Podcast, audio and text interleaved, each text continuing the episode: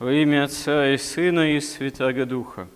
Во Христе нам явлено дано не только спасение для жизни вечной, от греха и от смерти, как от учения от Бога, но вообще вся правда, вся истина. Но мы в самом Евангелии, в контексте евангельской истории видим, какое порой в окружении Христа, в его соплеменников, в людях это вызывает сопротивление.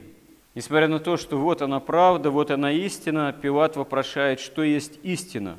Он вообще не готов услышать что-либо про истину, хотя истина стоит перед ним живая, воплотившаяся. Он не хочет, не желает слышать об истине, знать истину от самой истины. В этом такой, можно сказать, своего рода парадокс евангельской истории и вообще парадокс бытия жизни человека, который свое мнение, свою греховность, свое «я» предпочитает истине. Увы, это происходит со многими людьми, увы, это очень часто происходит с нами в тот момент или иной момент нашей жизни, человеческой, земной, пока мы действительно всецело к истине не обратимся. Такова действительно греховность человеческой природы, таково, можно сказать, торможение в человеке, связанное со страстями, грехами и действия человека через грехи и страсти самого дьявола. В Евангелии истина отвергается во многом по человечеству Христа, потому что те, кто его окружают, они на словах, по видимости, в Бога-то верят. Они не являются в собственном смысле атеистами, вот, хотя и в Древнем Израиле было не все так просто, потому что была, допустим, религиозно-политическая партия фарисеев, которая не отрицала жизни вечной и страшного суда по воскресении из мертвых, а была партия садукеев, которая странным образом, не отрицая бытия Бога, отрицала бессмертие человека, всеобщее воскресение из мертвых и вообще жизнь вечную. Хотя бытие Бога все-таки не отрицало. Вообще в древности полностью отрицать Бога, быть такими, можно сказать, в собственном смысле, в чистом виде атеистами, ну, не модно было. Таких, можно сказать, религиозных партий, религиозных течений фактически почти не было. С бытием Божиим так или иначе вроде как все считались, хотя порой и вступали в прямое противоречие в отношении самого Бога Творца, еще и потому, что часто предавались разного рода идолопоклонству, предавались магии, и даже не по той причине, что были атеистами, отрицали бытие Божие, а по той простой причине, что принимали на вооружение то мнение, то ощущение, что до истинного Бога далеко, а отношения надо налаживать э, здесь и сейчас с окружающими духами, с бесами, демонами, идолами, чтобы свою канву жизни устроить более-менее благополучно. Так Моисей поднимается на Синай, общаться с Богом, получать закон Божий, действительно истинные откровения иметь. А у подножия горы Синай его соплеменники успевают отлить золотого тельца и ему приносить жертвы. То есть очень быстро человек, пораженный грехом, пораженный суеверием, пораженный малодушием, он очень легко мог в древности переменить свою точку зрения.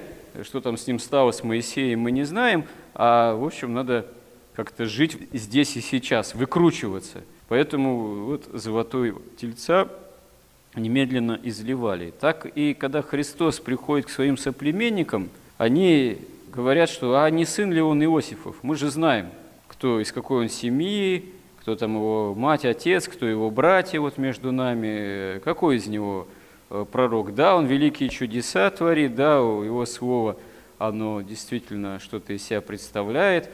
Это не просто так, но тем не менее очевидно для нас, что мы знаем его по его человечеству, и э, как же так он делает себя Богом. Это да еще и закон Моисеев нарушает, это никуда не годится. Этого мы принять не можем. И вот такая человеческая, можно сказать, гордыня – такая человеческая, можно в каком-то смысле сказать, даже беспечность по отношению знания истины, она отвергает истинного царя Израиля, отвергает истинного Мессию, отвергает спасение. И вот, э, в принципе, беда человека в том, что это от века к веку повторяется.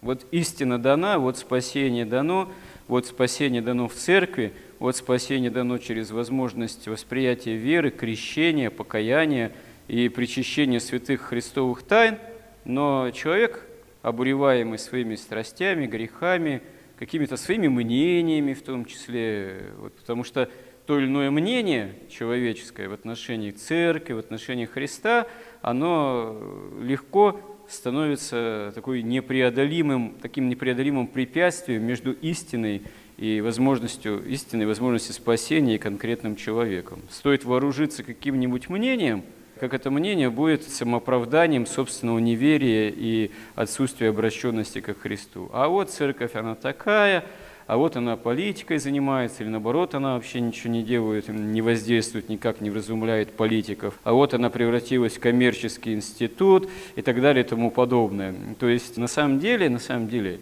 это все не более чем такое вооруженное самооправдание собственного неверия, собственной греховности, собственного нежелания спасения. Потому что, чтобы спастись, надо измениться. Как сказал один из святых, каждый человек сам себе виноградарь. То есть каждый человек должен возделывать землю сердца своего, почву своего сердца, чтобы Слово Божие действительно могло бы в сердце собственном нашем человеческом прорасти, чтобы оно могло дать плоды веры. А плоды веры – это есть на самом деле спасение Царства Небесного.